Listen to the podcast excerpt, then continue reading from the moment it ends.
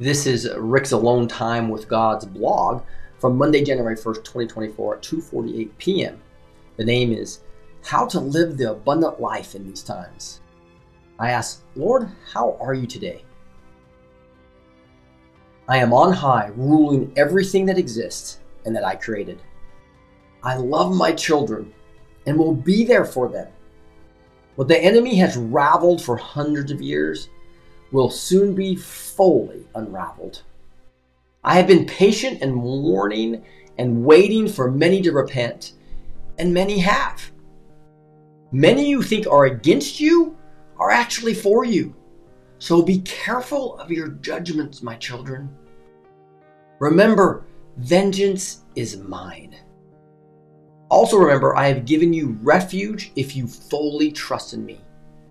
Things you think I should do at certain times won't happen by how you think or the timing you want.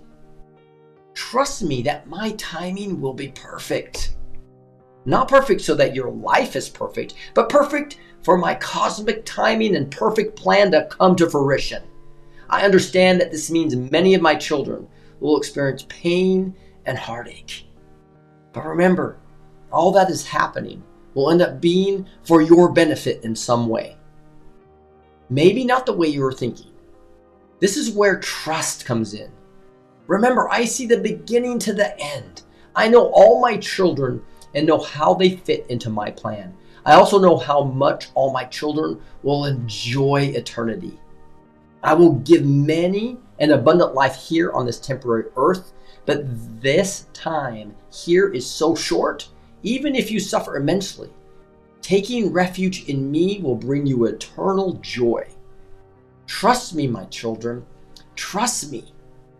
Now, if you do want to live an abundant life with the time you have left on the earth, then you need to fully submit to me. Most of you have not. I cannot give you the abundant life here on earth if you do not choose my ways versus your ways. I give you free choice. Again, submitting to me fully does not take uh, does take a conscious decision, not just once, but every day. Sometimes every hour. This is why my word says, pray without ceasing. This puts you in a correct mindset as you pray on all occasions in the Spirit. These are not all selfish prayers, but prayers for my will in your and others' lives. As you align with my thinking and my ways, you will have an abundant life full of great adventures, walking directly with me. So put me first and seek my face each day as the highest of all priorities. Everything will fall into place and even the most ruthless trials will not faze your faith. In fact, they will produce perseverance, and your trust in me will grow. Do not be anxious, and in every situation, come to me with prayer and petition and thankfulness in your heart. Present your request to me, and you will receive a great peace. And maybe even more importantly, you will clearly see the path I have for you.